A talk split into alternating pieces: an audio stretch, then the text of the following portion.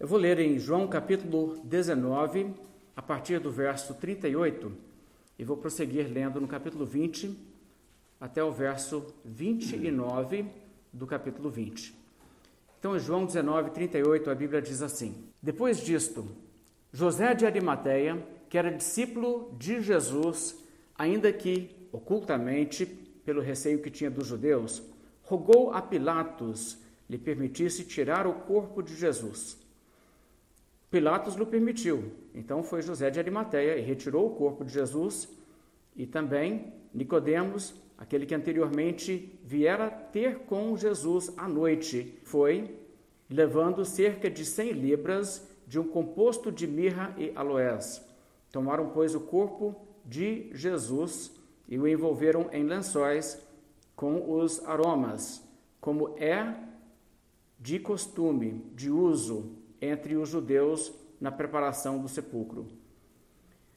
No lugar onde Jesus fora crucificado, havia um jardim, e neste, um sepulcro novo, no qual ninguém tinha sido ainda posto.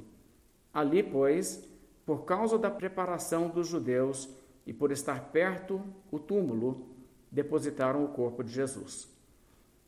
No primeiro dia da semana, Maria Madalena foi ao sepulcro de madrugada, sendo ainda escuro, e viu que a pedra estava revolvida. Então correu e foi ter com Simão Pedro e com o outro discípulo a quem Jesus amava e disse-lhes: Tiraram do sepulcro o Senhor e não sabemos onde o puseram. Saiu, pois, Pedro e outro discípulo e foram ao sepulcro. Ambos corriam juntos, mas o outro discípulo correu mais depressa do que Pedro e chegou primeiro ao sepulcro. E abaixando-se, viu os lençóis de linho, todavia não entrou. Então, Simão Pedro, seguindo-o, chegou e entrou no sepulcro. Ele também viu os lençóis e o lenço que estivera sobre a cabeça de Jesus, e que este não estava com os lençóis, mas deixado num lugar à parte. Então entrou também o outro discípulo, que chegara primeiro ao sepulcro, e viu e creu. Pois ainda não tinham compreendido a Escritura que era necessário ressuscitar ele dentre os mortos. E voltaram os discípulos outra vez para casa. Maria, entretanto, permanecia junto à entrada do túmulo chorando. Enquanto chorava, abaixou-se e olhou para dentro do túmulo. E viu dois anjos vestidos de branco sentados onde o corpo de Jesus fora posto, um à cabeceira e outro aos pés. Então eles lhe perguntaram: Mulher, por que choras? Ela respondeu: Porque levaram o meu senhor e não sei onde o puseram. Tendo dito isto, voltou-se para trás e viu Jesus em pé, mas não reconheceu que era Jesus. Perguntou-lhe Jesus: Mulher, por que choras? A quem procuras? Ela, supondo ele ser o jardineiro, respondeu: Senhor, se tu o tiraste, dize-me onde o puseste e eu o levarei. Disse-lhe Jesus: Maria. Ela, voltando-se, lhe disse em hebraico: Rabone, que quer dizer mestre. Recomendou-lhe Jesus: Não me detenhas, porque ainda não subi para meu Pai, mas vai ter com os meus irmãos e diz-lhes: Subo para meu Pai e vosso Pai para o meu Deus e vosso Deus. Então saiu Maria Madalena, anunciando aos discípulos: Vi o Senhor e contava que ele lhe dissera estas coisas. Ao cair da tarde daquele dia, o primeiro dia da semana, trancadas as portas da casa onde estavam os discípulos, com medo dos judeus, veio Jesus, pôs-se no meio deles e disse-lhes: Paz seja convosco. E dizendo isto, lhes mostrou as mãos e o lado. Alegraram-se, portanto, os discípulos ao verem o Senhor. Disse-lhes, pois, Jesus outra vez: Paz seja convosco. Assim como o Pai me enviou, eu também vos envio. E, havendo dito isto, soprou sobre eles e disse-lhes: Recebei o Espírito Santo. Se de alguns perdoardes os pecados, são-lhes perdoados. Se lhes retiverdes, são retidos. Ora, Tomé, um dos doze, chamado Dídimo, não estava com eles quando veio Jesus. Disseram-lhe então os outros discípulos: Vimos o Senhor, mas ele respondeu: Se eu não vir nas suas mãos o sinal dos cravos, e ali não puser o dedo, e não puser a mão no seu lado, de modo algum acreditarei. Passados oito dias, estavam outra vez ali reunidos os seus discípulos e Tomé com eles. Estando as portas trancadas, veio Jesus, pôs-se no meio deles e disse-lhes: Paz seja convosco. E logo disse a Tomé: Põe aqui o dedo e vê as minhas mãos. Chega também a mão e põe-na no meu lado. Não sejas incrédulo, mas crente. Respondeu-lhe Tomé: Senhor meu e Deus meu. Disse-lhe Jesus: Porque me viste e creste, bem-aventurados os que não viram e creram.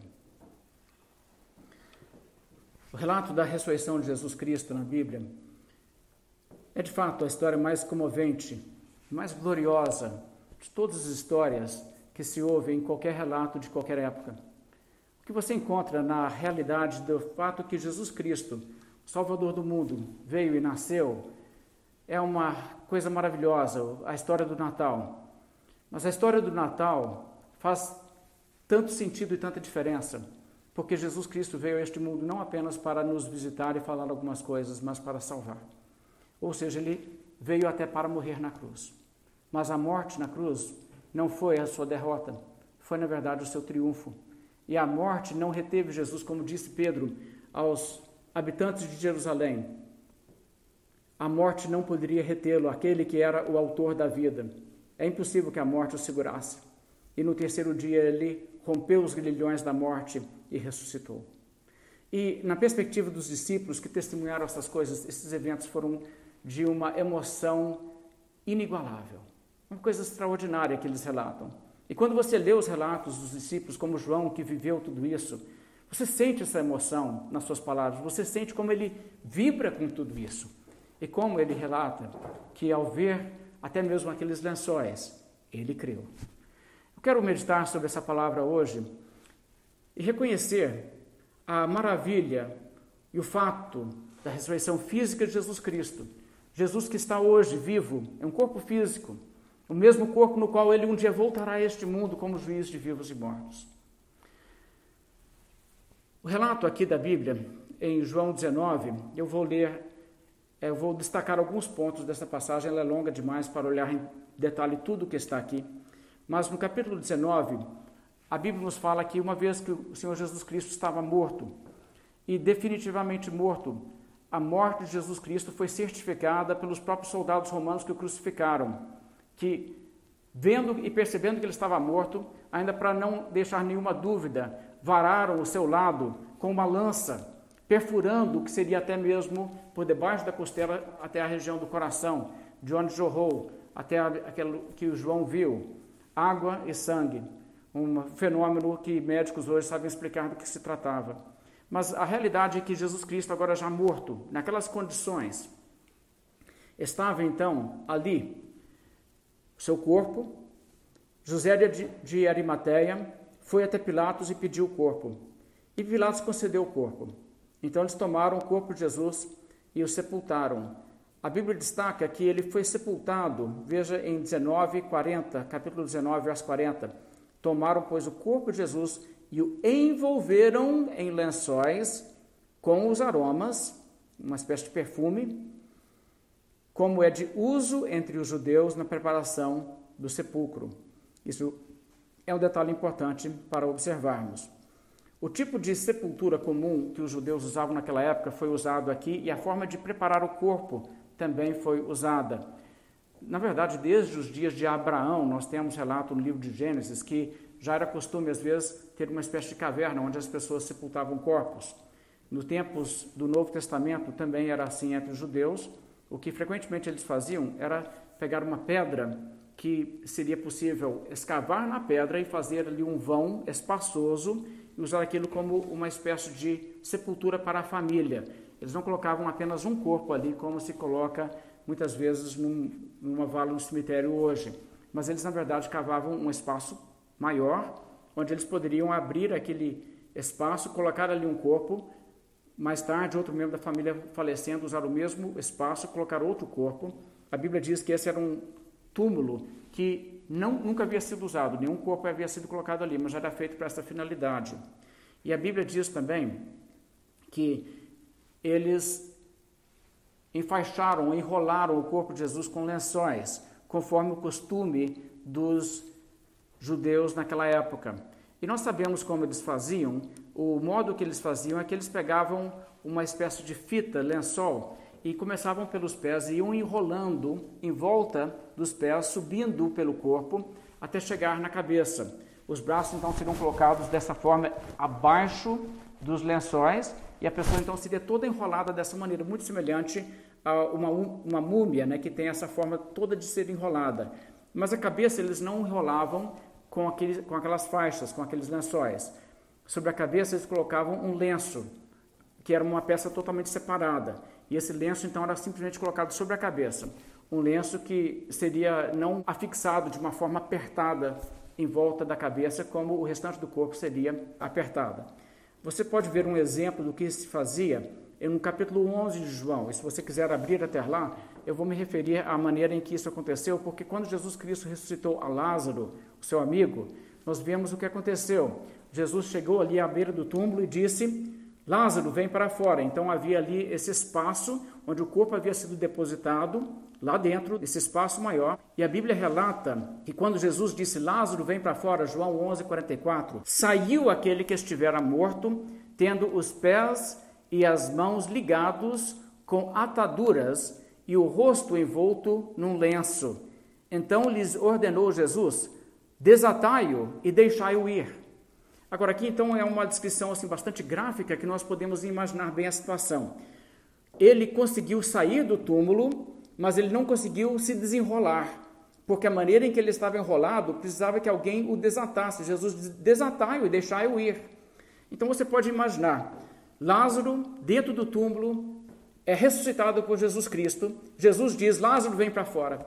Então Lázaro, com as pernas e os braços imobilizados de certa maneira, sai dali, talvez assim, pulando né, de uma forma assim, e ele chega então à vista de todos, o lenço, lenço que era a peça separada, sobre a sua cabeça, ele não teve nem como tirar aquilo, que seus braços estavam enrolados, enfaixados. Mas Jesus então dá essa instrução, que eles cheguem lá e tirem dele as ataduras, né, ligados às mãos com ataduras e tal, o rosto envolto nesse lenço. E dessa forma era o costume deles, e a Bíblia especificamente nos diz aqui, em João capítulo 19, que o corpo de Jesus foi tratado da mesma maneira. Eles envolveram o corpo de Jesus com lençóis e com aromas, e também no capítulo 20 faz menção do fato que ele tinha esse lenço também, que era uma peça separada colocada sobre a sua cabeça. Existe, claro, uma lenda que algumas pessoas têm de que Jesus Cristo foi sepultado em um pano único, que seria como o, aquilo que o, o santo sudário, assim chamado, que pessoas têm por aí. Algumas pessoas alegam que naquele pano Jesus Cristo foi ressuscitado e tal. É contraditório ao que a própria Bíblia diz. Aliás, existe uma realidade histórica que enrolar, ou vamos dizer assim, cobrir por cima e por debaixo com um lençol como aquele, era o costume que se usava na Itália por volta do século 12 e 13, que é justamente a região e a localidade onde aparece pela primeira vez esse objeto que é tratado como uma possível, para algumas pessoas, algumas pessoas acreditam certamente, mas para outras pessoas apenas uma possível é, peça que foi usada no corpo de Jesus. Mas você vê pelo relato bíblico que não foi dessa forma que Jesus, o corpo de Jesus foi tratado. Ele foi enfaixado, enrolado, atado dessa maneira, com o lenço da cabeça sendo uma peça totalmente separada, uma peça distinta. Então, o que a Bíblia está nos mostrando é que, seguindo esse costume, Jesus Cristo foi então preparado para o sepultamento, colocaram então o corpo dentro daquele túmulo, nunca antes usado, mas que tinha espaço para vários corpos, e então eles colocaram uma pedra sobre a entrada do túmulo. E essa, essa pedra, e o costume que eles tinham, era de colocar uma pedra bem grande, bem pesada, que para se colocar ali na entrada levaria dois homens fortes, ou talvez até três, e uma vez colocada, aí seria ainda mais difícil removê-la, porque colocaria uma espécie de vão, um buraco, com até mesmo uma coisa cavada no chão, na terra, para que quando a pedra fosse colocada, ela se encaixasse ali. Ela não tivesse, então, facilidade de mover, nem uma pessoa chegando ali conseguindo empurrar a pedra, ela sairia do lugar. Precisaria de um, um conjunto de pessoas, talvez até amarrar para outros à distância puxar. Não era uma coisa fácil de se fazer. E o motivo para isso, claro, para evitar que pessoas entrassem e mexessem lá dentro. Era um motivo que eles não queriam ninguém mexendo no que estava dentro do túmulo, então eles colocavam dificuldade exatamente por esse motivo. Agora, a Bíblia nos relata também, no livro de Mateus, que além dessa pedra que foi colocada, foi também colocado em volta ali do túmulo, do lado de fora, uma escolta de soldados romanos e eles colocaram até mesmo uma espécie de faixa selada na pedra.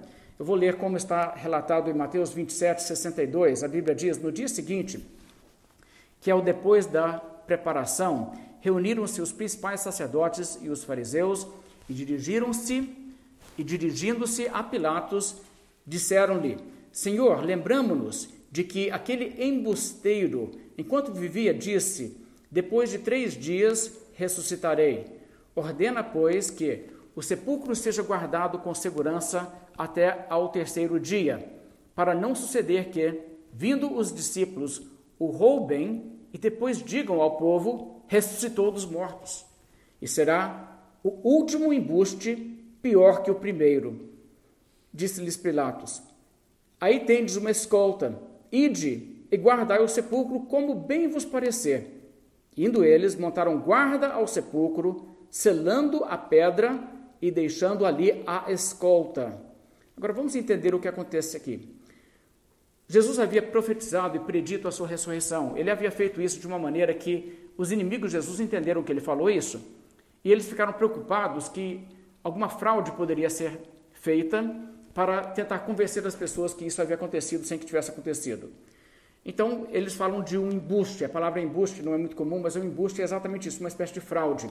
Por exemplo, digamos que uma pessoa fabrica aí, de vez em quando acontecem coisas assim, digamos que uma pessoa fabrica aí ter visto um alienígena, um, um disco voador, alguma coisa assim. Aí a pessoa produz uma coisa lá na própria casa dela, tira alguma foto de uma coisa e tenta convencer as pessoas. Pessoas acabam acreditando em alguns casos, sendo que na verdade foi uma coisa fabricada pela pessoa. Isso seria um embuste.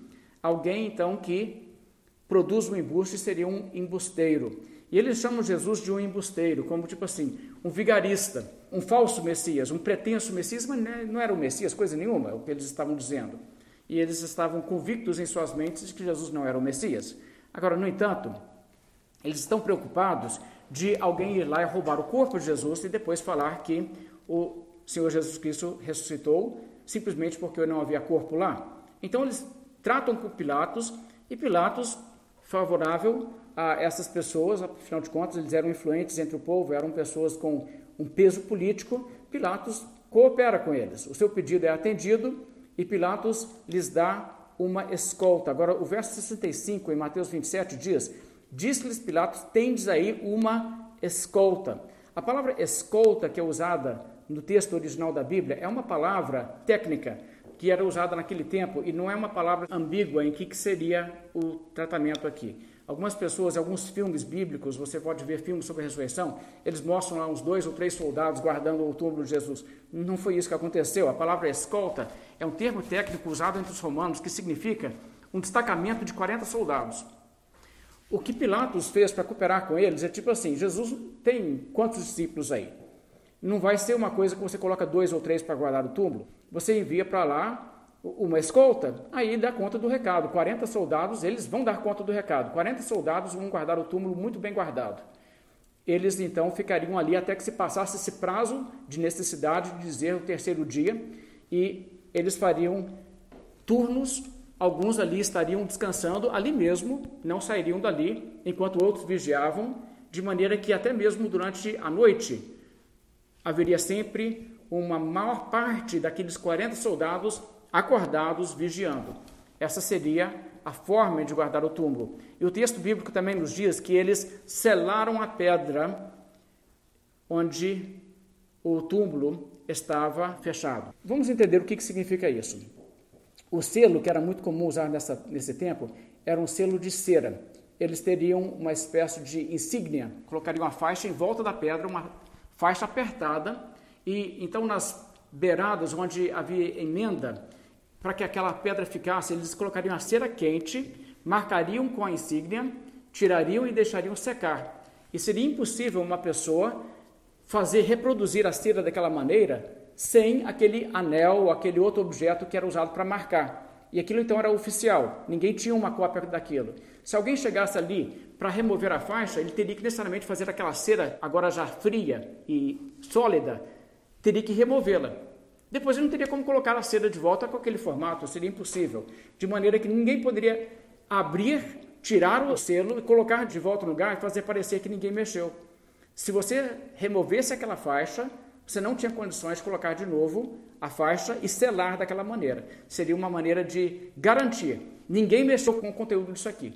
Então, aquela pedra cavada com apenas uma abertura, com aquela pedra grande em frente, não permitido que ninguém entrasse senão por aquela única entrada, e aquela entrada selada, agora eles saberiam, não tem como ninguém mexer, pelo menos sem que a gente saiba que alguém entrou aqui.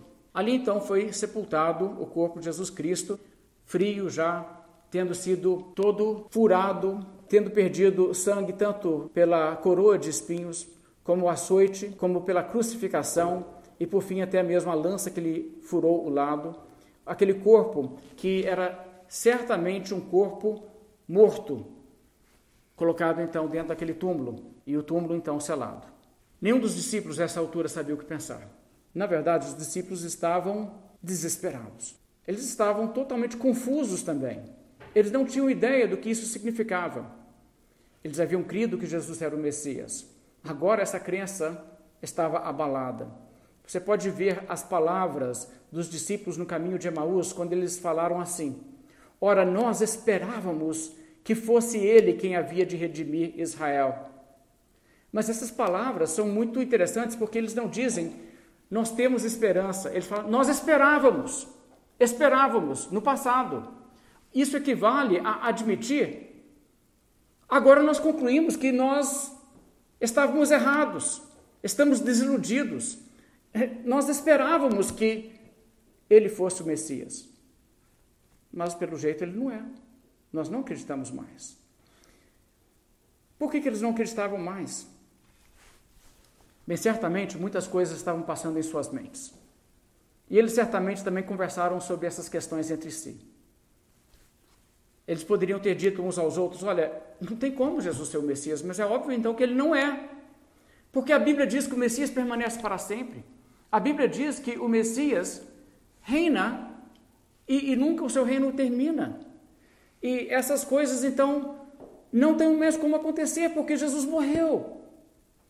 Até mesmo em dado momento, o Evangelho de João registra que, em diálogo com pessoas, Jesus Cristo falando sobre a sua morte, pessoas disseram: Ora, está escrito que o Messias permanece para sempre, então que negócio que é esse que você vai partir? Então, isso estava em suas mentes. A realidade que Jesus Cristo estava morto lhes levou a compreender apenas uma possibilidade existe. Nós nos enganamos. Ele não é o Messias. Então tudo acabou. Agora o jeito é cada um voltar para a sua vida. As atividades agora vão voltar a ser o que eram antes e Jesus não tem como ser o Messias. Ao mesmo tempo, em suas mentes, outra pergunta estava sem resolução. Mas como explicar que Jesus não era o Messias? Como seria possível que Jesus não é o Messias? Ele disse que ele era o Messias. E, e não é só que ele disse que ele é o Messias, as palavras que ele falou. Jesus Cristo falou palavras como nenhuma outra pessoa falou. A pregação de Jesus, uma pregação mais profunda, mais gloriosa, mais magnífica do que qualquer outra palavra que saiu da boca de uma pessoa. Leia o Sermão do Monte. É uma coisa incomparável. Você vê a profundidade, a sabedoria naquelas palavras. E você sabe, nunca teve um pregador como Jesus. Até as pessoas guardas que foram prender Jesus Cristo voltaram e disseram: ah, não vai dar para trazer aquele homem, não. Eles falaram, Por que vocês não trouxeram ele? Eles falaram assim: nunca ninguém falou como aquele homem. Além disso, os milagres. Eles haviam testemunhado e visto e acompanhado de perto Jesus fazendo milagres milagres como ninguém nunca tinha feito. Os milagres de Jesus são milagres até mais impressionantes do que os milagres que Deus fez por Moisés no Velho Testamento. Os milagres por Moisés foram muitos deles juízos. Alguns deles foram bênção, maná, água da pedra, coisas assim, provisão para o povo no deserto. Mas, na verdade, os milagres de Jesus Cristo foram milagres ainda mais extraordinários e milagres de trazer bênção e derramar bondade sobre as pessoas. Ele viajou por toda parte, curando pessoas com toda espécie de doença imaginável e curava a todos em cada localidade onde ele ia. Ele ressuscitou mortos, curou cegos, curou coxos, paralíticos, homem com mão ressequida, ele fez a mão se tornar uma mão perfeita. Jesus Cristo havia feito coisas incríveis perante seus discípulos, e todos haviam testemunhado em escala incomparável. Milhares de pessoas abençoadas. Dez leprosos uma vez só, numa ocasião que o procuraram. A Bíblia fala sobre como Jesus Cristo fez milagres de natureza, como ele acalmou uma tempestade. Na verdade, mais do que uma vez, ele fez uma pesca maravilhosa, em que ele fez com que os peixes no mar da Galileia se juntassem na rede dos discípulos, assim, miraculosamente, uma coisa incrível. Jesus Cristo havia feito tantas coisas aos seus olhos, e aquelas coisas todas estavam ali também. Eles diziam: gente, os milagres que ele realizou, nós vimos, nós acompanhamos, aquilo é tão real, não tem como não ter acontecido. E agora, como que eu explico, como que eu concilio essas coisas? Então, as perguntas em suas mentes não tinham resolução. Por um lado, ele não podia ser o Messias, por outro lado, ele tinha que ser o Messias. O que, que você faz com isso? Eles já não sabiam mais o que pensar. A confusão em suas mentes estava lhes deixando certamente em uma perplexidade como eles nunca tinham vivido antes na vida. Eles não sabiam o que pensar. Não era possível dizer que Jesus era o Messias, também não era possível dizer que ele não era, nada fazia sentido agora. Eles estão amedrontados, estão com medo de serem perseguidos e mortos, estão ficando atrás de portas trancadas, porque o ódio que levou a matar Jesus pode transbordar sobre eles também, por sua associação com ele. Mas de madrugada, no domingo, sendo Jesus crucificado e sepultado antes do pôr do sol na sexta-feira. Na madrugada de domingo, eu vou ler aqui o que Mateus capítulo 28 diz. No findar do sábado, ao entrar o primeiro dia da semana, Maria Madalena e a outra Maria foram ver o sepulcro. E eis que houve um grande terremoto, porque um anjo do Senhor desceu do céu, chegou-se, removeu a pedra e assentou-se sobre ela. O seu aspecto era como um relâmpago e a sua veste alva como a neve. E os guardas tremeram espavoridos e ficaram como se estivessem mortos. Agora, o que a Bíblia aqui nos diz é tão impressionante. Primeiramente, aquela pedra que seria um obstáculo para qualquer situação natural. Chega um anjo de Deus, o anjo parece ser um ser de luz, vestes resplandecentes, o aspecto como um relâmpago. Ele chega e ele tira a pedra com maior facilidade e ainda com um toque de ironia, senta em cima da pedra e senta lá. E os soldados romanos todos veem aquela cena, veem aquela figura, e nenhum deles tem coragem de reagir. Aliás, eles todos ficam paradinhos imóveis no chão, tremendo de medo. Vão fingir de morto. Quem sabe, quem sabe esse negócio aí acredita que ele está morto e não mexe com a gente. Nenhum deles quis enfrentar. Esse foi o impacto daquela chegada de um ser angelical entre eles. O anjo, em algum momento ali, então, Jesus Cristo sai, nada é feito em relação a isso, o anjo aparentemente se ausenta e os soldados somem, eles racham fora, eles não ficam lá, eles vão todos vazar. Vão sair correndo para procurar as autoridades que ali os colocaram, para tentar explicar-se. E não demora muito quando chegam também as mulheres. Mas elas já encontram o túmulo vazio. Antes de falar sobre isso, vamos pensar um pouco no que se deu no momento em que o corpo de Jesus Cristo voltou à vida. Jesus Cristo morreu dizendo: Pai, em tuas mãos entrego o meu espírito. O espírito saindo então do seu corpo foi para estar junto com o Pai, junto com aquele também que naquele mesmo dia morreu, o que estava crucificado ao seu lado direito, aquele a quem ele disse: Ainda hoje estarás comigo no paraíso. E com outros ali do povo de Deus e com seres angelicais. E ao terceiro dia, nessa ocasião, o Espírito de Jesus entra novamente em seu corpo. Seu corpo volta à vida. E seu corpo passa maravilhosamente e miraculosamente por aqueles lençóis que estavam enrolando o seu corpo. Ele passa por aqueles lençóis como se eles nem estivessem ali. Aqueles lençóis nem são desatados, nem rasgados, nem nada. Eles simplesmente caem ali. O corpo de Jesus saindo dali. Um milagre mesmo. E Jesus sai vivo daquele túmulo. E em pouco tempo depois disso, as mulheres chegam ao local já não encontram nem guardas romanos, e nem Jesus e nem o anjo, mas encontram o túmulo vazio. Lucas narra assim: Mas no primeiro dia da semana, alta madrugada, foram elas ao túmulo, levando os aromas que haviam preparado, e encontraram a pedra removida do sepulcro, mas ao entrarem, não acharam o corpo do Senhor Jesus. Isso é Lucas capítulo 24. Verso 4 desse capítulo ainda diz: Aconteceu que, perplexos a esse respeito, apareceram-lhe dois varões com vestes resplandecentes, ou seja, dois anjos apareceram uma vez que elas estavam ali encabuladas sem entenderem nada. Verso 5 diz: Estando elas possuídas de temor, baixando os olhos para o chão, eles lhes falaram: Por que buscais entre os mortos ao que vive? Ele não está aqui, mas ressuscitou. Lembrai-vos de como vos preveniu, estando ele ainda na Galiléia, quando disse: Importa que o filho do homem seja entregue nas mãos de pecadores e seja crucificado e ressuscite ao terceiro dia. Então se lembraram de suas palavras e, voltando do túmulo, anunciaram todas essas coisas aos onze e todos os mais que estavam com eles. A Bíblia então nos fala exatamente o que aconteceu ali, como elas chegaram, não encontraram ninguém, mas depois os dois anjos apareceram e falaram com essas mulheres essas questões. Aparentemente, o que acontece é que Maria Madalena se ausenta primeiro do que as outras mulheres que estavam ali, como Joana e Maria, mãe de Tiago, e essas é que viram os dois anjos. E Maria Madalena chegou, falou para os discípulos, e mais tarde ela volta, assim João nos mostra. Mas o que é interessante é que, mesmo que vissem o túmulo vazio, a reação dessas mulheres ao chegarem ali não foi acreditar que, elas, que Jesus Cristo havia ressuscitado.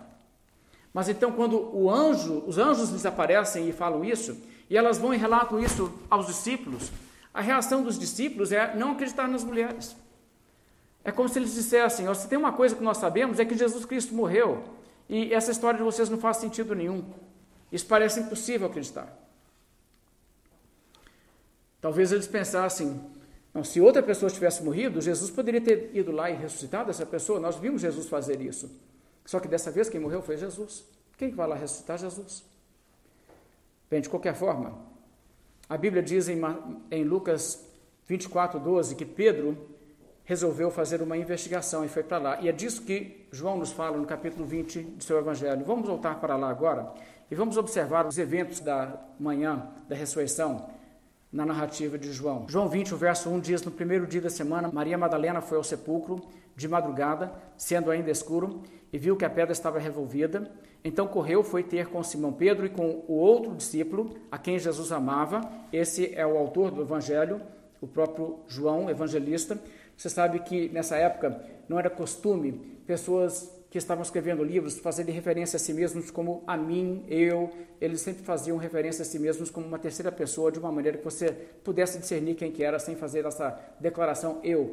Era considerado um estilo mais vamos dizer assim, belo de se expressar, não falar eu num texto como esse. E assim, assim eles então assim então eles faziam. João então referia-se a si próprio muitas vezes como o discípulo a quem Jesus amava.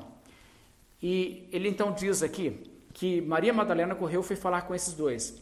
Disse-lhes: Tiraram do sepulcro o Senhor e não sabemos onde o puseram. No final do verso 2, agora o verso 3. Saiu, pois, Pedro e o outro discípulo, João, e foram ao sepulcro. Ambos corriam juntos, mas o outro discípulo correu mais depressa do que Pedro e chegou primeiro ao sepulcro. Ou seja, João está nos contando que ele corria mais rápido do que Pedro aqui. Mas ele não somente está nos contando a sua capacidade física, e na verdade não é essa a sua ênfase, mas isso nos mostra algo da impaciência em chegar lá, da ansiedade que isso produziu neles.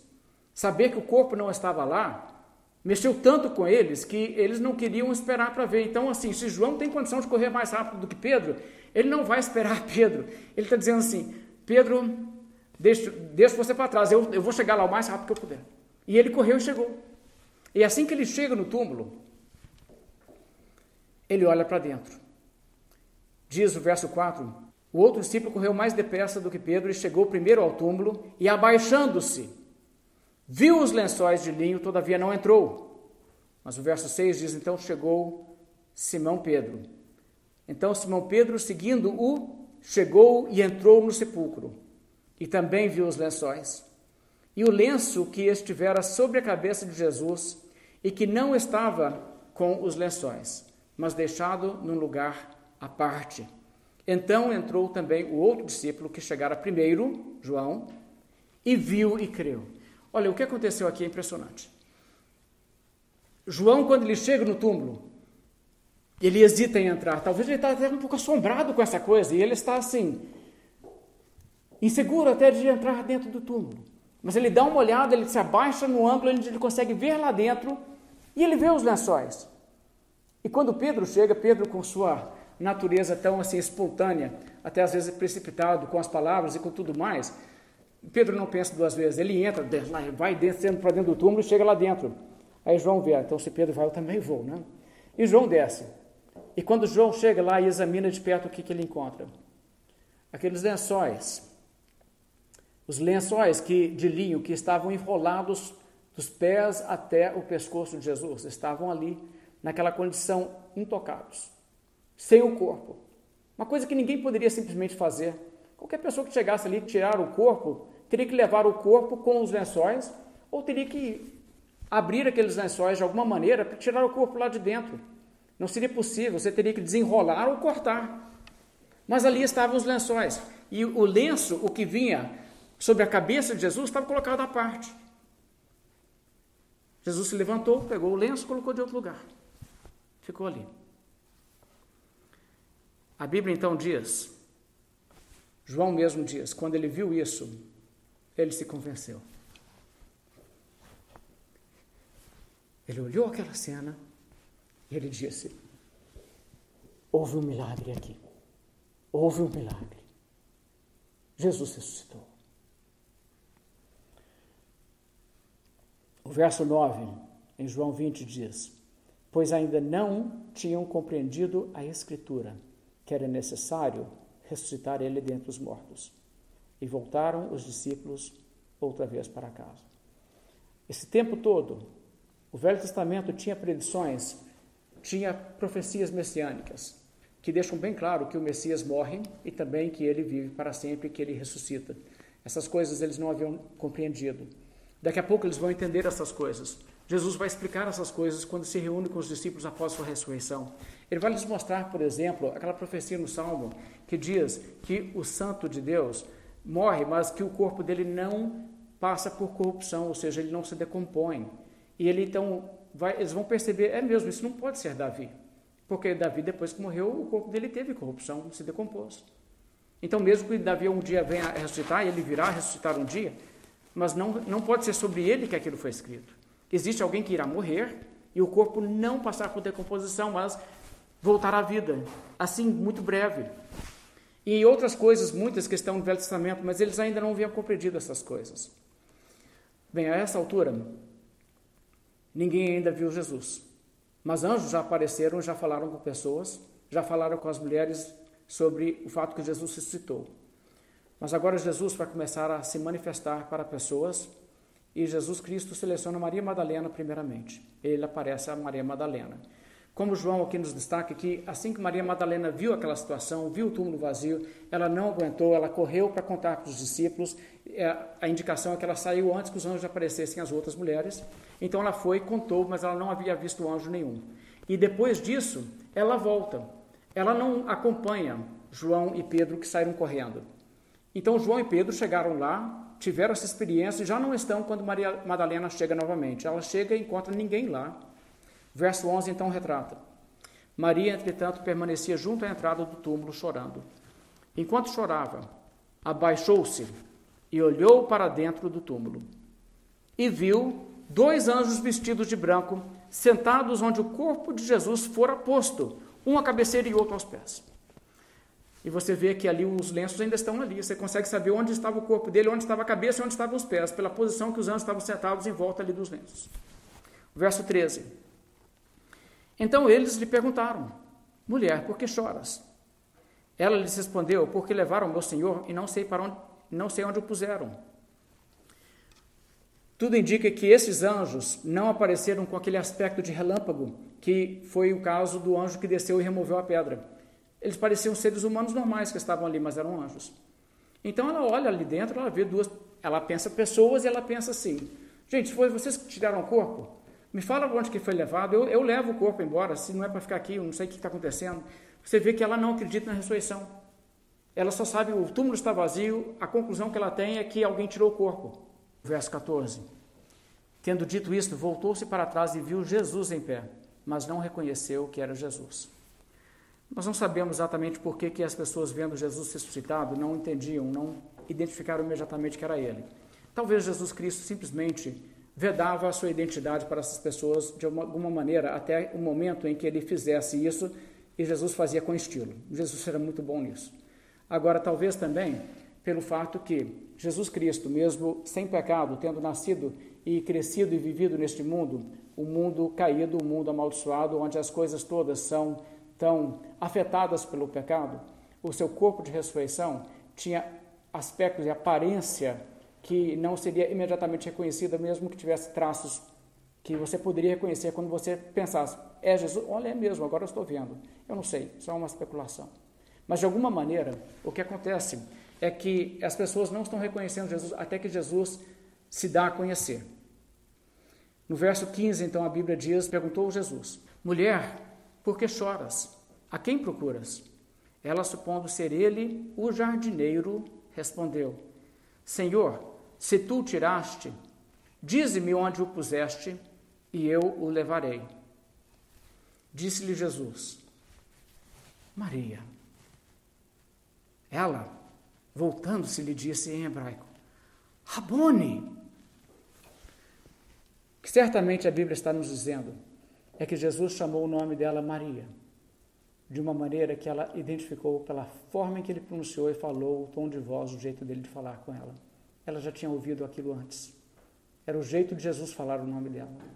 E aí que ela entendeu, ela percebeu: olha, é Jesus com quem eu estou falando. Ela se lança aos pés de Jesus, lhe agarra os pés. Uma situação assim muito interessante, lhe abraça pelos pés. O verso 17, quando diz: Recomendou-lhe Jesus, não me detenhas, é, não está dizendo no sentido que é, Jesus não estava permitindo que ela o tocasse, mas que ela não continuasse a segurá-lo, porque essa era quase que a sua índole ali, de simplesmente abraçar ali os seus pés e dizer: Que bom que o Senhor está aqui. E a verdade é que Jesus diz para ela: Olha, eu tenho coisa para fazer hoje, eu tenho um dia, eu tenho uma agenda cheia, eu tenho muita coisa para fazer, né? não me detenhas. Ele diz: Eu ainda vou subir, inclusive, para meu pai. Tá? Verso 18, tão lindo. Então saiu Maria Madalena anunciando aos discípulos: Vi o Senhor. E contava que ele lhes dissera estas coisas. Então Jesus se manifesta aqui para Maria Madalena. Em Lucas 24, a Bíblia nos fala sobre como Jesus se manifestou também aos discípulos que estavam no caminho para Emaús.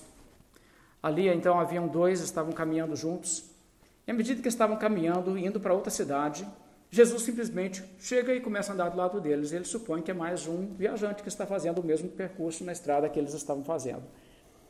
E eles estão falando, não tinha outro assunto para conversar senão o fato que Jesus fora crucificado e tudo aquilo. E Jesus pergunta para eles: Que assunto é que esse que vocês estão conversando? Eles olham para Jesus meio que espantados e falam assim: Mas como assim? Você não está vindo de Jerusalém, não? Você é a única pessoa que estava lá na cidade que não está sabendo? Agora, hoje é o terceiro dia que foi crucificado Jesus. A gente, assim, acreditava que ele era o Cristo, era essa. Como é você está tão desinformado, alienado assim? Bem, então Jesus começa a falar e a explicar, lá do Velho Testamento, o que a Bíblia prediz sobre o Messias. Ele começa a dar detalhes e começa a mostrar. E eles então começam a entender pela explicação que Jesus está dando, sem saberem com quem estavam falando, que de fato é verdade. pela própria escritura do Velho Testamento, o que aconteceu naquele final de semana com Jesus Cristo era exatamente o que estava predito que aconteceria com o Messias quando ele viesse. E outras coisas, muitas inclusive da sua ressurreição. Eles ainda dizem para Jesus: é, é, verdade que algumas mulheres falaram que anjos apareceram dizendo que ele tinha ressuscitado, mas, mas ninguém viu Jesus.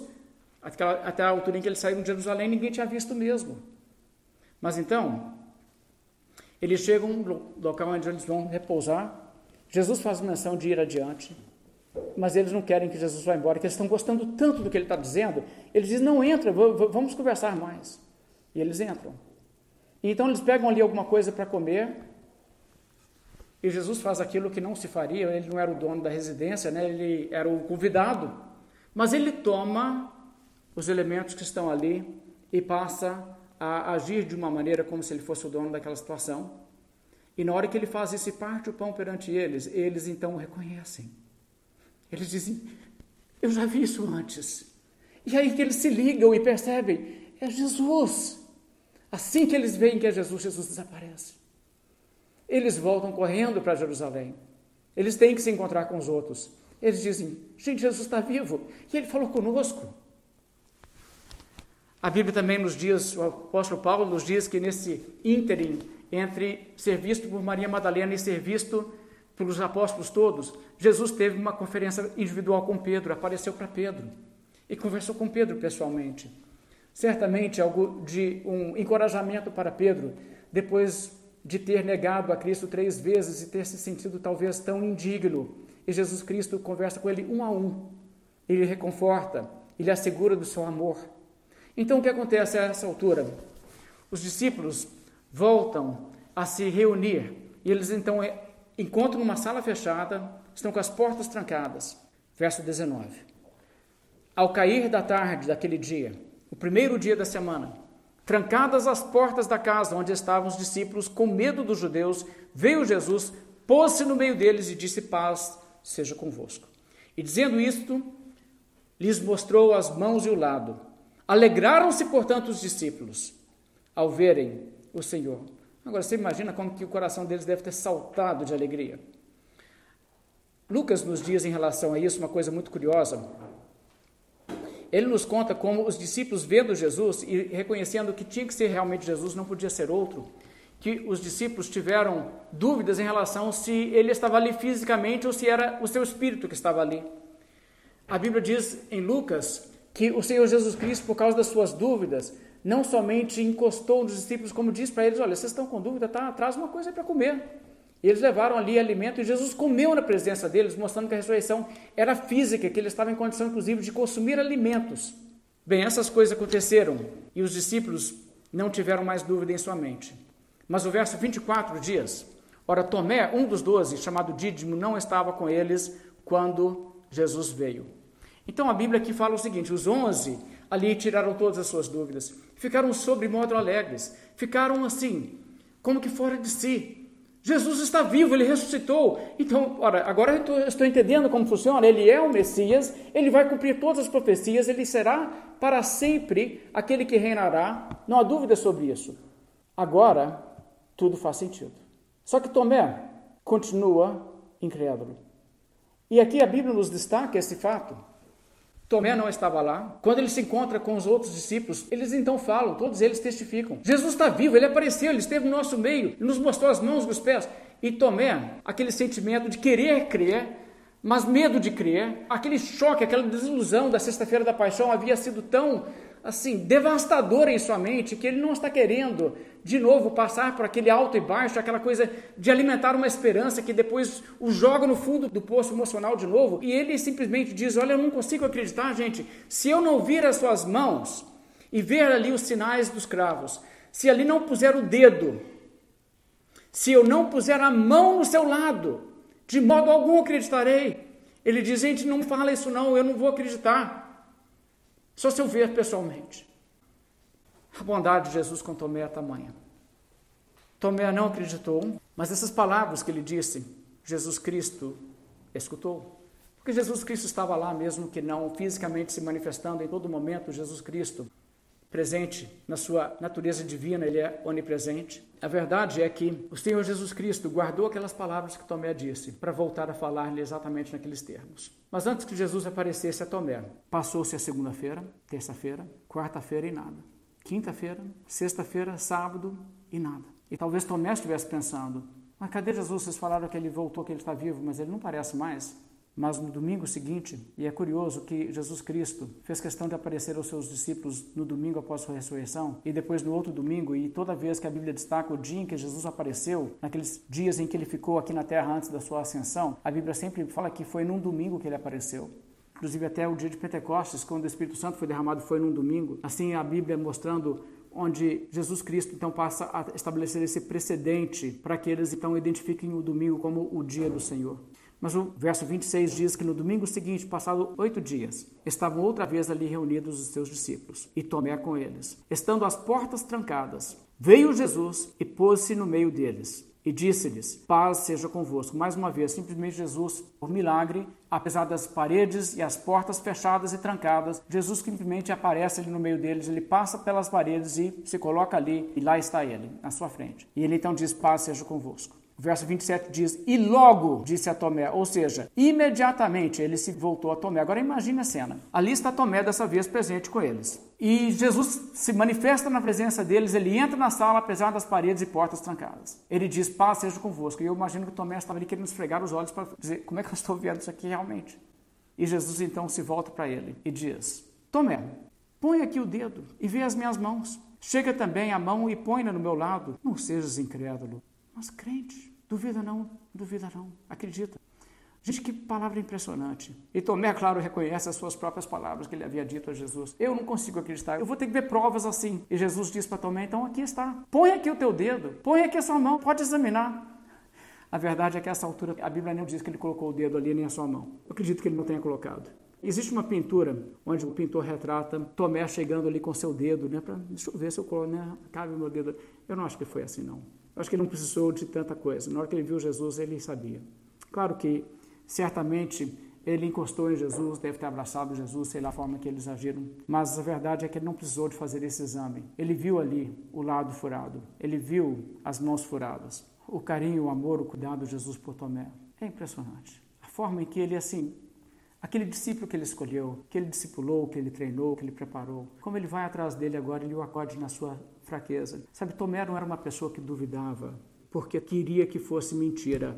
Ele era uma pessoa que duvidava porque ele tinha medo de ser enganado. Sabe, Deus trata pessoas assim de uma forma muito diferente. Existem pessoas que duvidam porque elas não querem que seja verdade. Elas fogem da luz, elas fogem do fato, elas não querem crer porque elas preferem acreditar que é mentira que Jesus ressuscitou, que não existe a vida eterna para aquelas pessoas que entregam a sua vida para Deus. Elas preferem acreditar que não, não, não, eu, eu, eu nem interesso por essas coisas, prefiro acreditar que não seja verdade.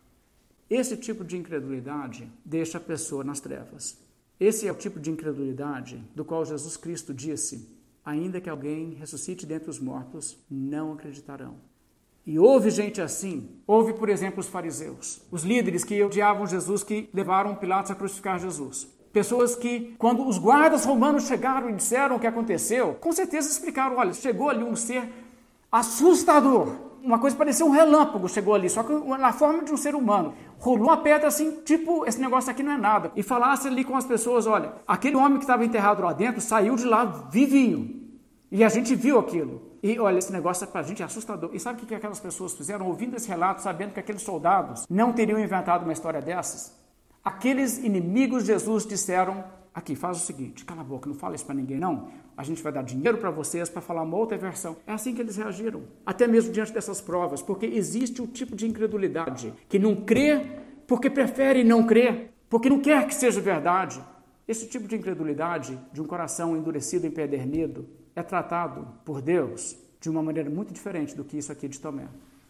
Tomé, nesse sentido, se assemelha a indivíduos, mesmo hoje, que não vão ter a oportunidade de ver Jesus Cristo ressurreto, mas indivíduos que se ouvem essa história, no fundo, no fundo, no fundo, dizem: Eu consigo crer nisso.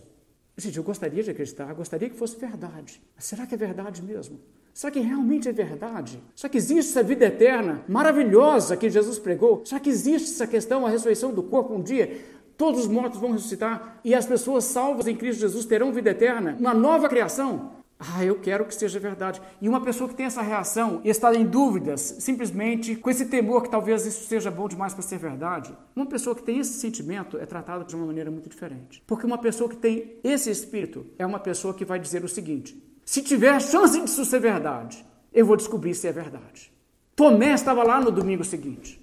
Tomé não virou as costas e disse: Vocês são loucos, eu não quero nunca mais falar com vocês. Tomé estava lá no domingo seguinte porque Tomé estava assim, com medo de crer, mas torcendo que queria crer. Ele queria que Jesus tivesse ressuscitado. Por isso ele estava lá. E tem pessoas que vão ouvir a mensagem da crucificação e ressurreição de Jesus e vão dizer: Tomara que seja verdade, eu quero que seja verdade. E essas pessoas vão dizer: Eu vou estudar esse negócio direito, eu vou ver se isso tem base. Olha, uma pessoa que fizer isso aí vai poder averiguar, mesmo não tendo a oportunidade de ver o que Tomé viu, Jesus ressuscitado. As evidências dos fatos do cristianismo e dos fatos da Bíblia Sagrada são fortes e são convincentes. Tanto que uma pessoa sincera, com coração aberto, que investiga, encontra a verdade, Deus assim deixou a luz disponível neste mundo. E é isso que acontece com pessoas, e é essas pessoas que Jesus Cristo disse: Porque me viste, creste, Tomé. Bem-aventurados aqueles que não viram e creram. Olha, isso é uma coisa maravilhosa. Isso é o que Jesus fez na minha vida. Isso é o que Jesus fez na vida de muita gente. O apóstolo Pedro, algumas décadas depois desses eventos, escrevendo aquela epístola geral para cristãos de toda parte, ele escreve e diz para as pessoas: vocês são pessoas amadas de Deus, vocês que aquele que vocês não viram, nele vocês creem. Vocês não viram Jesus citado, mas vocês creem nele. Essa é a nossa condição. E por que nós cremos? Nós cremos com a mesma convicção que Tomé de ver Jesus ali que exclamou essas palavras de louvor e exaltação a Jesus Cristo, dizendo a Jesus Cristo: Senhor meu e Deus meu.